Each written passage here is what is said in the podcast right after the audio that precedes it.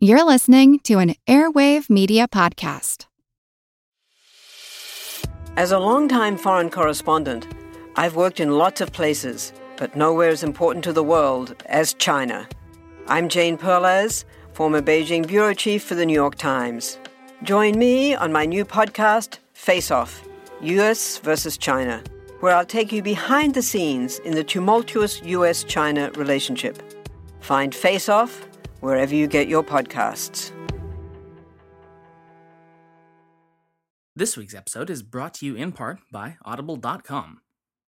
With now more than 200,000 books, magazines, comedy sketches, and just about anything else you can think of available, Audible is the leading provider of audio entertainment on the web.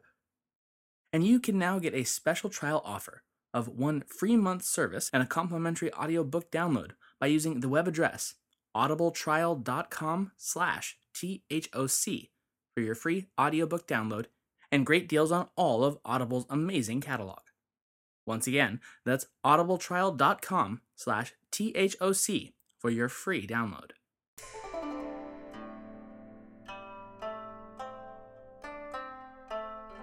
Hello, and welcome to the History of China.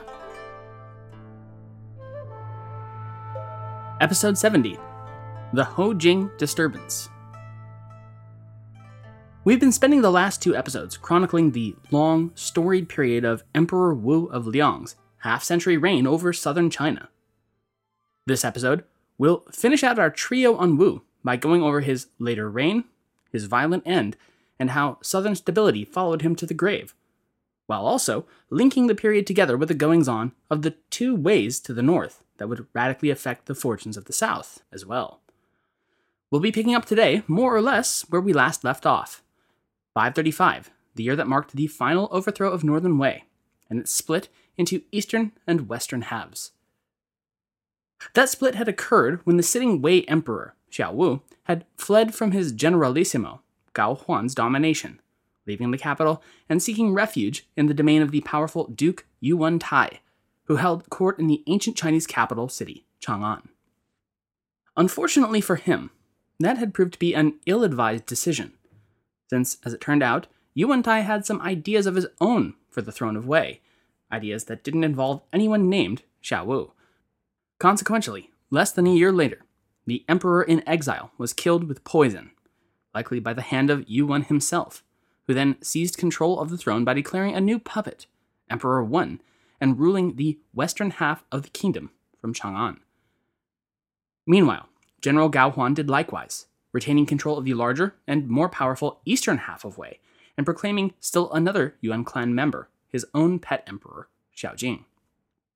Gao would rule initially from the old capital, Luoyang, but shortly after Emperor Xiao's flight, he decided to move that capital to his personal seat of power, Ye City, which meant that pretty much the entire population was forced to do likewise. According to some historians, potentially as many as 400,000 households, possibly 2 million people or more, were uprooted and followed their warlord to Ye in the late autumn of 534. Thus, the separation between Eastern and Western Wei was effectively formalized, but of course, the conflict between the two states was only beginning. Eastern Wei under Gao Huan was, in terms of both population and military strength, the dominant state in the north as of 535, and Gao sought to use that advantage to quickly end the civil conflict and thus reunify the north for himself. However, he quickly came to find that sheer size and strength was not quite everything in a conflict like this. As it turned out, Western Wei under Yuwen Tai was able to use the fact that the emperor had fled to him as a kind of rallying cry, that Gao had expelled the emperor illegally and was just a usurper. Never mind that whole poisoning incident. The tactics seemed to work, and in many cases where the two Wei armies would clash, the native population would support the outnumbered eastern armies. That, combined with an imperial marriage alliance with the Rouran Khan of the far north, a ruler styled Chilian To Bing Fa Khan, would ultimately turn the tide of the war in 537. The race to secure Rouran as an ally, as it happens, is an interesting tale in and of itself. Both the East and the West realized how important it would be to their war effort to secure the aid of the powerful steppe armies the Rouran could field. Thus, both Eastern and Western Wei's warlords forced the respective emperors to offer up a daughter of their own for the Khan to marry. But, unexpectedly, the Khan simply agreed to both marriages and took both princesses as his concubine. Unfazed, however, Yuwen Tai simply turned to his pet emperor and ordered him to marry the Khan's daughter in turn. When Emperor Xiaojing pointed out that uh, he was already married and had a formal empress and all, Yuwen said something to the effect of, Hey, just stop making excuses, get it done. With no other option then, Xiaojing was forced to divorce his wife, order her to take up vows of nunhood, and marry the Khan's daughter, and declare her his new empress. A political marriage truly taken to the next level. This kind of extreme action did bear fruit in the end. By the winter of 537, now bolstered by Rouran cavalry, Western Wei had not only battled off the eastern assault, but shockingly, had managed to surround and capture Luoyang city itself. The armies of Western Wei seemed poised to push even further eastward, but an untimely battlefield defeat, coupled with a POW uprising within Chang'an, stalled out the Western Wei counteroffensive and concluded the major territorial exchanges, at least for the time being. So that's all well and good and very interesting, but I did promise that this episode would be from the focus of the southern state. So, what did all this mean for Emperor Wu and his Liang dynasty? Well, initially at least, it meant what it had meant for some time now continued opportunities to exploit northern instability and seize yet more territory along the now two Weis southern borders. Nevertheless, that would eventually die down, and by 537, Eastern Wei had secured a more or less official detente with Liang, complete with ambassadorial exchanges. As for Western Wei, though it was unable to get quite the same terms set to officially likewise conduct peace with the South, it still managed to draw down northern southern border disputes to virtually nothing. With both Weis locked in struggle against one another, Liang was actually able to do something that had been almost a foreign concept to southern China since almost the 16 Kingdoms era had begun extricate itself from constant warfare and enjoy something resembling peace. Peace in our time. It sounds great, doesn't it? Unfortunately for Liang, however, that space to breathe would end up doing what it so often did in this and many other eras allow the latent internal conflicts that during wartime were necessarily shoved under the rug to poke their problematic heads out and begin to eat the empire from within. I had mentioned in an earlier episode that Wu of Liang was regarded by his contemporaries, as well as by the historians who chronicled him later on, as a good but flawed ruler. To once again take Sima Guang's assessment of the emperor, quote, the emperor was filially pious, loving, humble, frugal, knowledgeable, and good at writing. He extensively studied mysticism, astrology, horse riding, archery, music, calligraphy, and Wei Qi. However, he was overly lenient to the officials, the provincial and commandery governors often extracted wealth from the people. The messengers that he sent out to the locales often improperly pressured, criticized, or extorted from the locals. He trusted evil people and liked to criticize people for minor faults. He built many Buddhist towers and temples, which inflicted great burdens on the government and the people. The area south of the Yangtze River had long peace, and as a result became wasteful in lifestyle. One of the most prominent beneficiaries of Wu's hands off approach to governance was the official Zhu Yi, who had enjoyed a meteoric rise to power and prominence beginning when he was just 20 years old back in 503, just after the Liang dynasty had been proclaimed. He had rapidly risen through the ranks of the imperial court, and by 535 was one of the most powerful and commanding members of the emperor's inner circle. And once the sitting prime minister Liang died later that year, Zhu didn't wait for anything so superfluous as an official decree to give himself a little de facto promotion. He thereafter became the acting prime minister, although he'd never actually truly carried the title. At this job he proved able, though its temptations proved irresistible. Sima Guang writes in the Zizhi Tongjian, quote, Zhu was spectacular in his writing talent, and for his quick and proper reactions. Zhu carefully served the emperor, and excelled at flattery.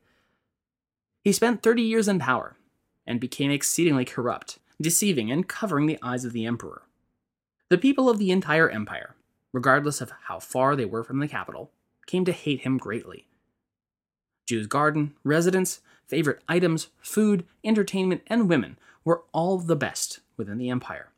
Whenever he had a vacation and returned to his home, the streets were filled with the wagons of his guests.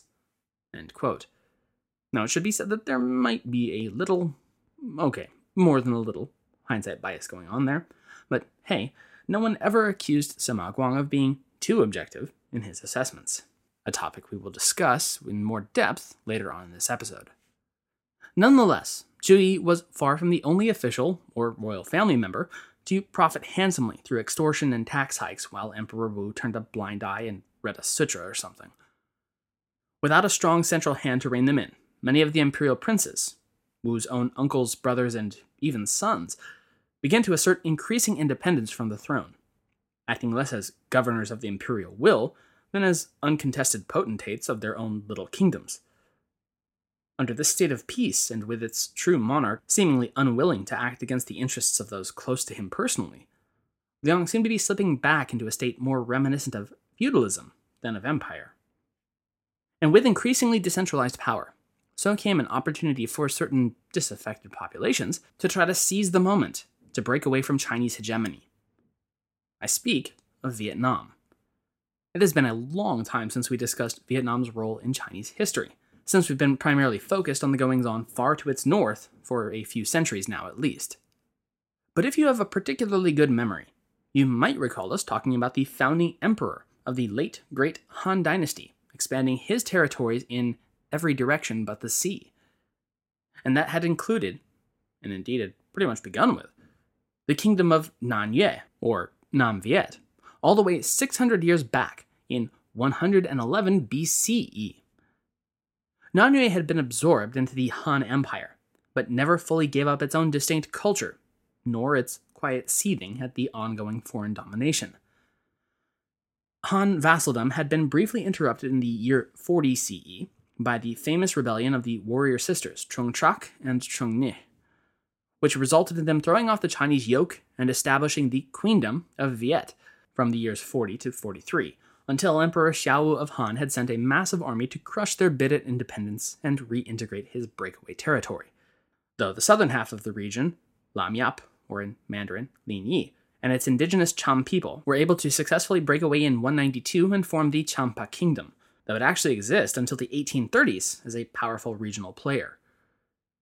But the northern half of what is now Vietnam had been thoroughly under the control of the Han, and then the Jin, and then the Liu Song, and then southern Qi, and now the Liang, virtually uninterrupted for 600 years.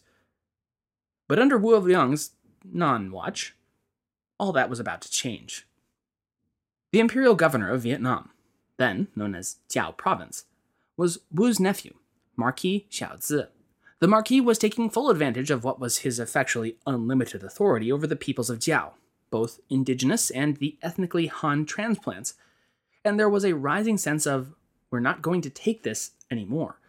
The sentiment would find its voice in 541 in the form of an ethnically Chinese regional magistrate named either Li Bi or Li Ben, whose family had emigrated from China proper to Jiao in the 1st century CE to flee the disastrous consequences of Wang Mang's Xin Dynasty experiment. Incidentally, if you happen to look up this guy's name in modern Vietnamese, it looks like it ought to be pronounced Lai Bon, but it is Li Ben. According to Keith Weller Taylor in The Birth of Vietnam, Li wound up resigning his commission both because he was unable to achieve his ambitions within the court, and also in protest to the callous cruelty displayed by his boss, the Marquis. He therefore returned home and rallied like minded supporters from the local nobility and the tribes of the Red River Valley in modern northern Vietnam, according to Lockhart and Duiker in their book The A to Z of Vietnam. Quote, Probably located at Gia Ninh, near his family home at the foot of Mount Tam Dao, northwest of Hanoi at the edge of the Red River Delta. There, they joined Li's cause and began the first major rebellion against imperial authority Jiao Province, aka Vietnam, had seen in centuries. The Li rebels were able to secure access to the Red River and an indigenous fleet to carry them. This was accomplished not through force of arms, but rather through sheer charisma, from the sounds of it. Again, from Weller Taylor, quote, In 541, Li Bi gathered the support of Trieu Tuc, a man identified as the leader of the Chu Dian city.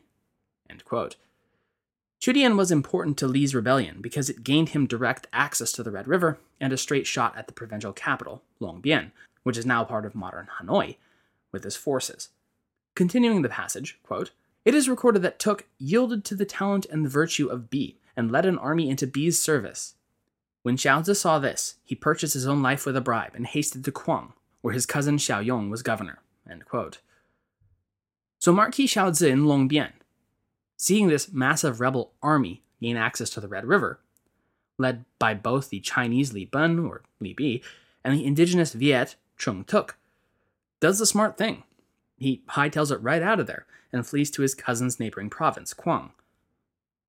From there, word quickly got back to the Liang imperial court of the fomenting Li rebellion in the south, and two generals were dispatched in 542 to suppress it. However, the two Liang commanders and their armies were delayed from arriving within the rebellious province due to the monsoon season of Southwest Asia kicking into full swing and making travel, much less combat, virtually impossible. They therefore requested that the campaign be delayed until that autumn, when, quote, the danger of malaria and other monsoon afflictions would be reduced. Their request was denied by Xiaoyong, and Xiaozi urged the army to forward. The reluctant army advanced as far as Hopu, where it stalled. Between 60 and 70% of the men were reported dead, whether from disease or from ambush by Li Bi's men, unclear. The Liang army was scattered and straggled back in confusion.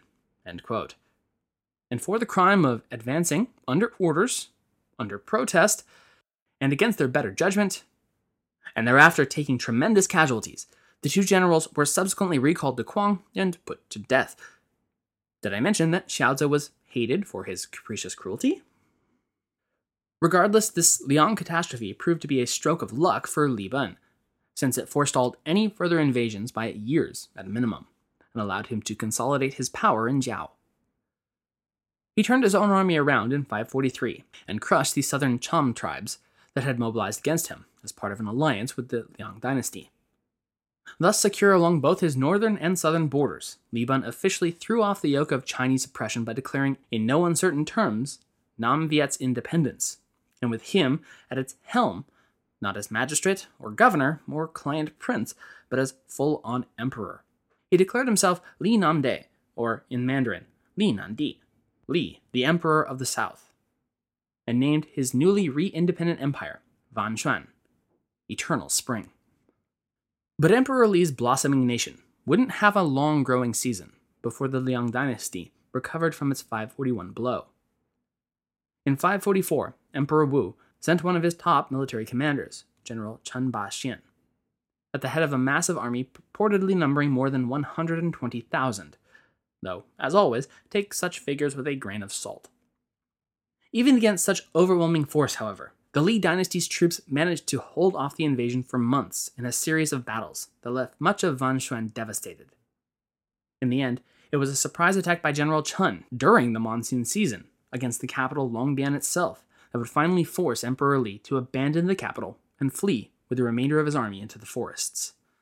From there on out, they would conduct guerrilla operations against the Liang invaders, though the rough living rapidly took its toll on the health of Emperor Li. By 548, he acknowledged that in his condition he could no longer effectively command his troops, and therefore transferred his authority to the co rulership of his brother and his top military commander, Trieu Quang Phuc. The two leaders would continue to wage a war of attrition against the Liang imperial expedition until 555, when Li the Younger took ill and died, leaving Trieu in sole command of the embattled kingdom. With the younger Li's death, his military lieutenants unanimously declared him Trieu Viet Vong, or King Trieu of the Viets. Still, under the continued assault of the seemingly endless waves of Han Chinese soldiers, the kingdom of Van Xuan seemed doomed. Until, suddenly, in 557, the Imperial Liang army just sort of turned around and marched away, leaving King Trieu to wonder what might have convinced them to halt short of total victory. Indeed, what could have possibly been important enough to just call off the whole campaign? Well, to answer that, we'll need to both rewind and move north. Way north. All the way to Northern Wei, to follow the path of a man named Hou Jing. Hou Jing initially pops up in the history books as a soldier of one of the Wei Empire's garrisons, guarding its northern border from attacks by the Rouran Khaganate. As the political situation began to devolve into civil war over the 520s, Hou Jing saw which way the wind was blowing and joined up with Erzhu Rong, and wound up earning himself a governorship of Ding province for his worthiness on the battlefield once the Erzhu clan had usurped imperial power. When the Erzhus themselves were overthrown in 534 by Gao Huan, Hou Jing once again jumped ship and joined up, receiving yet another governorship, and then serving as one of Gao Huan's chief generals once Wei had been split into its eastern and western halves. Now, over the course of the 530s, General Hou Jing served his Eastern Wei warlord faithfully as a brilliant, if boastful, tactician. In terms of boasts, he was rather famously attributed to the line that if Gao Huan would only give him leave to do so, he could easily capture Emperor Wu of Liang and force His Holiness to take up the monastic vows he so loved. Heck, he'd even be generous and make him the head monk of Taiping Temple while he was at it. Even so, Hou was much more a war room planner and skilled strategist, rather than a frontline, lead the charge kind of commander. And he realized this. Sure, he could ride a horse and shoot an arrow if need be, but he was never considered overly skilled at either. And in any case, was far more valuable to Gao Huan, scheming and planning the next military maneuver that would lead to victory over the despicable Yuwen Tai and his hated Western Wei forces. In late 534, he oversaw the strategy that would achieve total devastation of the provinces south of the Yellow River that were loosely allied to Western Wei, and as a reward was declared their military governor the following year once they had been fully occupied. Hou Jing now controlled all of the territory abutting the Liang dynasty's borders. For the remainder of the 530s and into the 540s, Hou Jing would remain Gao Huan's right hand man. But all was not well with Hou Jing and the Gao family. Oh, sure, relations with Gao Huan were never better, but Hou had come to despise his son, Gao Cheng, of whom he'd commented to a friend in 530, quote, As long as Prince Gao Huan lives, I don't dare differ from him. But when the prince dies, I won't be able to work with that Xianbei brat. End quote. Now, I should point out that the Gao family was ethnically Han, but under its patriarch it had adopted many of the Xianbei customs, which Hou evidently saw as something akin to wrapping oneself in loincloth and grunting. In the autumn of 546, the now 51 year old Gao commenced with what would be his last campaign against Western Wei. It proved to be an exhausting affair, and his army stalled out during an attempted siege of the city Yubi, where, after 50 days of fearsome combat, Gao Huan was forced to withdraw his army in failure after losing perhaps 70,000 troops from a combination of the city's defenders and an illness that ravaged the besiegers. In fact, General Gao himself had been afflicted by the disease, which unfortunately remains specifically unknown, and his health would continue to deteriorate into the following year. After handing off power to his heir, Gao Cheng, he died in the spring of 547. And with that, Hou Jing leapt into action. As he'd stated before, he had no intention of being recalled or lorded over by the Xianbei brat. Ever since he'd learned of the Elder Gao's troubling illness, he'd been secretly making preparations to get himself out from under this new warlord of Eastern Wei that he so despised. Ensconced in his fortress city, Luoyang, he did something rather curious. He first defected to Western Wei, but then turned right around and re-defected to the Liang Empire, prompting both of them to mobilize armies to take control of the 13 provinces that he commanded. The armies of Eastern Wei from whom he had just defected, arrived first and surrounded Hou Jing's position. They would be soon driven off, however, by the arriving armies of Western Wei. Their commander, General Wang, held no delusions about Hou Jing truly wishing to become some loyal subject of the West or what have you. After all, he'd spent the majority of his career locked in fighting them with every ounce of his being. And so instead of playing Hou's game, General Wang just kind of moved in and directly occupied four of the provinces Hou commanded, all while demanding that Hou travel to Chang'an and pay direct homage to the warlord Yuwen Tai. Hou Jing, in my opinion at least wisely, refused to give up his nice, safe holdfast and said no thanks, all the while waiting for the Liang army to arrive as well. That would take a little bit longer than he expected, however, since the Liang Empire proved not nearly as quick to capitalize on this ostensible opportunity at a land grab as one might expect. Emperor Wu's advisors had urged him caution, since taking Hou Jing up on his offer would almost inevitably lead to war with Eastern Wei, a state with which Liang had enjoyed pretty positive relations with for quite some time now. And then, Emperor Wu compounded the delay by, once again, journeying to Tongtai Temple and sequestering himself within in service to the Buddha for the fourth time. This time it would be for more than an entire month before his officials could once again muster the cash required to make another enormous donation to the monks within to kick their emperor back out into the real world again. Once he was finally back in the capital, though, Wu cautiously accepted Hou Jing's offer of surrender of the nine provinces he yet controlled, and thereafter mobilized his armies to take control of the territories under the command of his nephew, the Marquis Xiao Yuanming. Hou Jing himself was declared the Prince of Henan. Of course, Eastern Wei wasn't just about to let Hou walk off with their entire southern flank. And while all this was happening, warlord Gao Cheng had commissioned his general Mu Rong to lead an army and retake the southern provinces from the traitors Hou Jing by force. The armies of Eastern Wei and Liang therefore came to blows in 547 outside the Wei controlled Peng city, as the Liang armies commenced with their all time favorite siege tactic, river damming to drown out the defenders. As the water rose around Peng and Marquis Yuanming waded downstream, word arose from Hou Jing that the Eastern Wei army had mobilized and was commanded by the formidable General Murong. Hou advised Yuanming that Murong was devious and deceptive, and should the Liang army gain the upper hand, they should not pursue the Wei forces too closely, no matter how tempting a target they might present, since one of General Murong's favorite tactics was to feign flight and then ambush and destroy a pursuing foe. Sage advice that the ambitious, young Marquis Yuanming had absolutely no intention to listen to at all. And it all happened pretty and it would all end up happening pretty much exactly as Hou Jing had warned it would. The Wei army arrived and attacked, and then when the Liang army turned the tide, Murong's forces broke and fled. Yuan Ming and his soldiers chased them down, and of course it was a trap. The Liang army was then crushed, and Marquis Yuan Ming himself captured. Eh, I hate to say I told you so. With Liang effectively out of the fight, General Murong turned to deal with the rebellious Hou Jing directly. The two armies clashed and then clashed again, with neither side managing to gain a permanent advantage over the other, and grinding into a tense stalemate over the remainder of 547. But by year's end, Hou's forces had run almost completely out of food and supplies, and morale was nearing its breaking point. In fact, for some time now, many of Hou Jing's soldiers had remained true to the cause of secession only because their leader had assured them that the evil Gao Cheng had arrested and executed all of their families already, and thus there was nothing to go back to.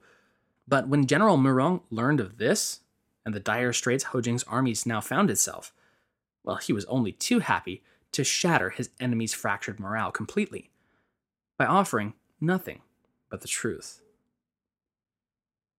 In fact, he claimed, Hou Jing had been lying to them. Their families weren't dead but we're safe and sound, waiting for them to give up this stupid war and just go home already. In the aftermath of such a revelation, Hou's army evaporated, all save a hardcore loyalist group of a measly 800. Hou Jing had lost his war, his provinces, and now had no choice but to run south as fast as he could. With this small but hardcore group of loyalist soldiers, he would manage to seize control of Shouyang City in the spring of 548, and Emperor Wu, not having the heart to rebuke him after all he'd just been through, confirmed him as the city's new imperial governor shortly thereafter. Eastern Wei had recovered the majority of its southern provinces, minus the ones Western Wei had managed to seize, and it now held one of Emperor Wu's nephews prisoner. So, what exactly was there left to fight over? Wu figured pretty much nothing and so opened negotiations to make peace with Gao Cheng.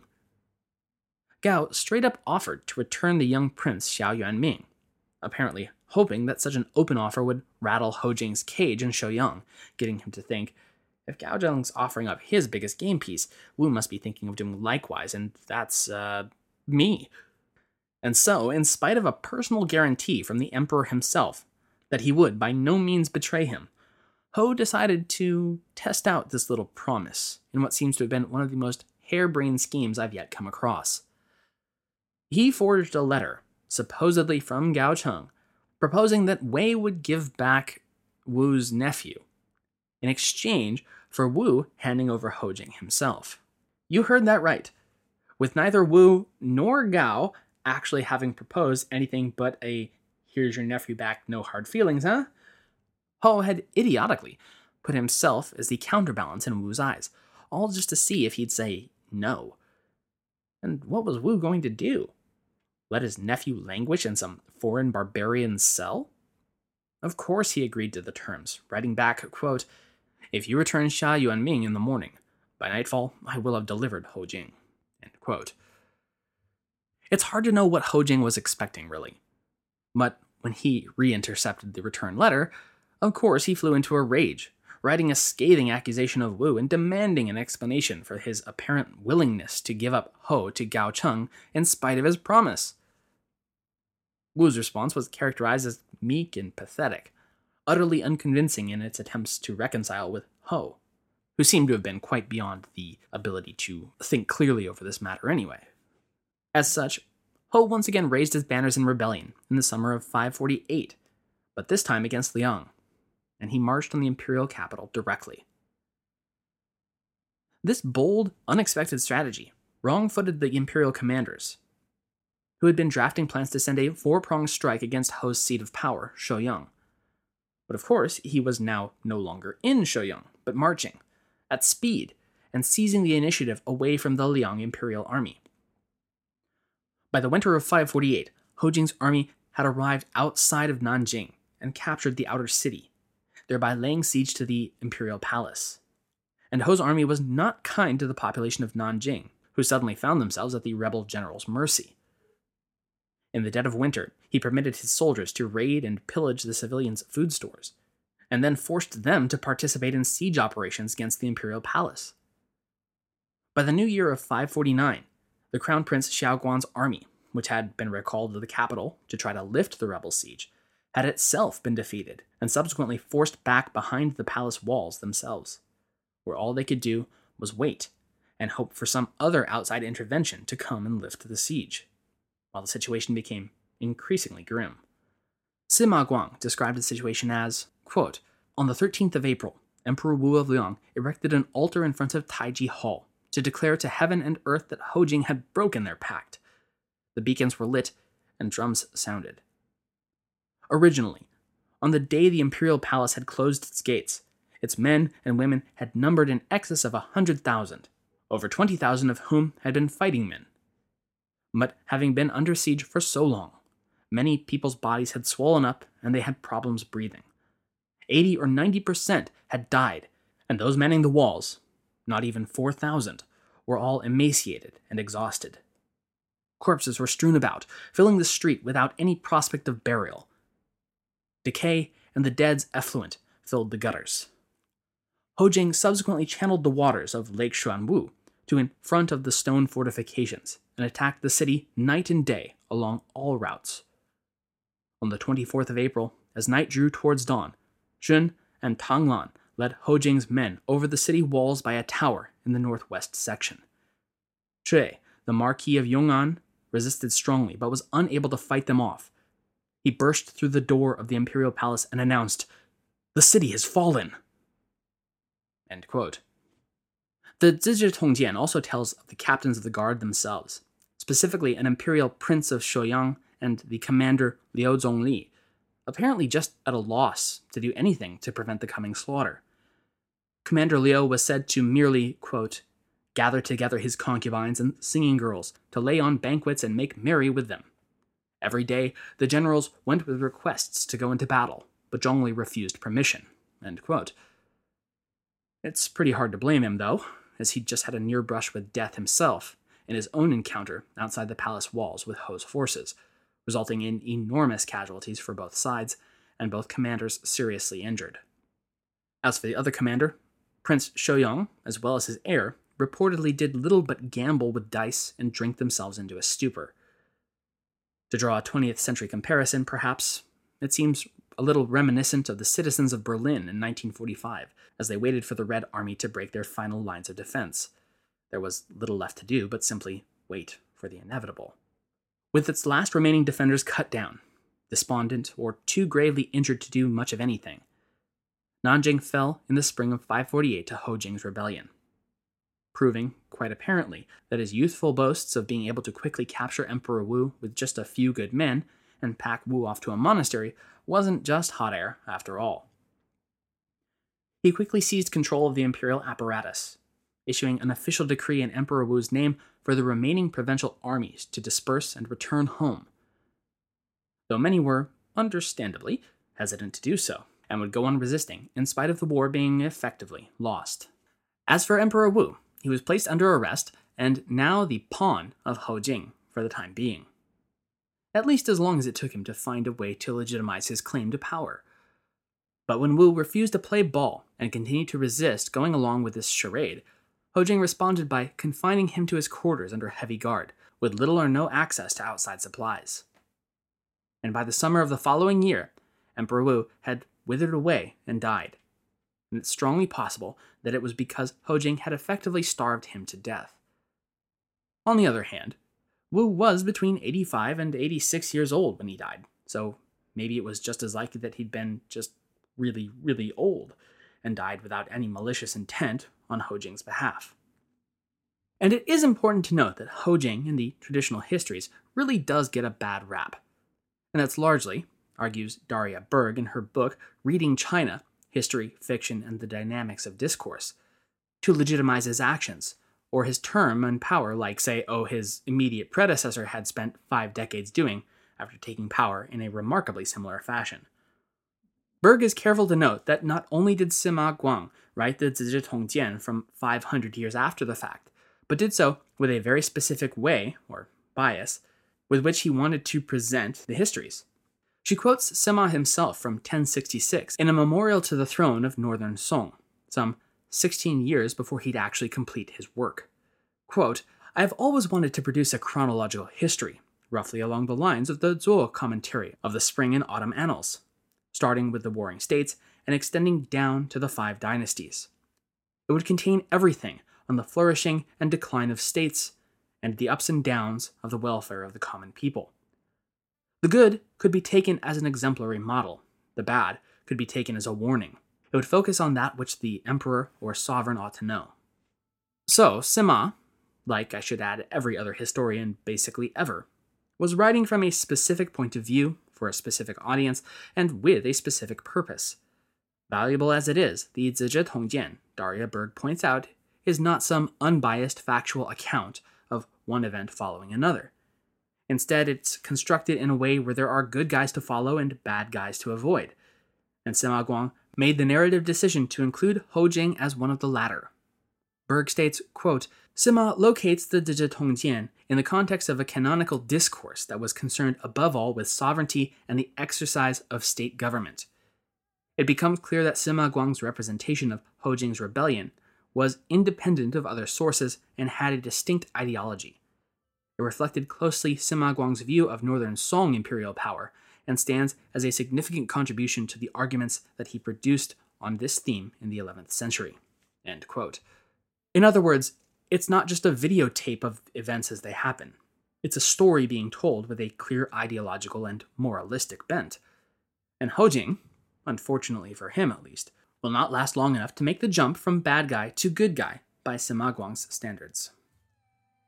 That, however, will have to wait for next week we've reached the end of the Liang dynasty's first and greatest ruler, Xiaoyan, the Bodhisattva Emperor, Wu. And with his departure, as its steadfast bedrock, the Liang dynasty itself will begin to buckle from within, more and more resembling the chaos that continues to engulf northern China as the 6th century and the Age of Disunity roar ever onwards, shattering kingdoms, lives, and fortunes as it goes. Liang is not quite dead yet, but next episode, we'll see its terminal decline and the further fracturing of China. Thank you for listening.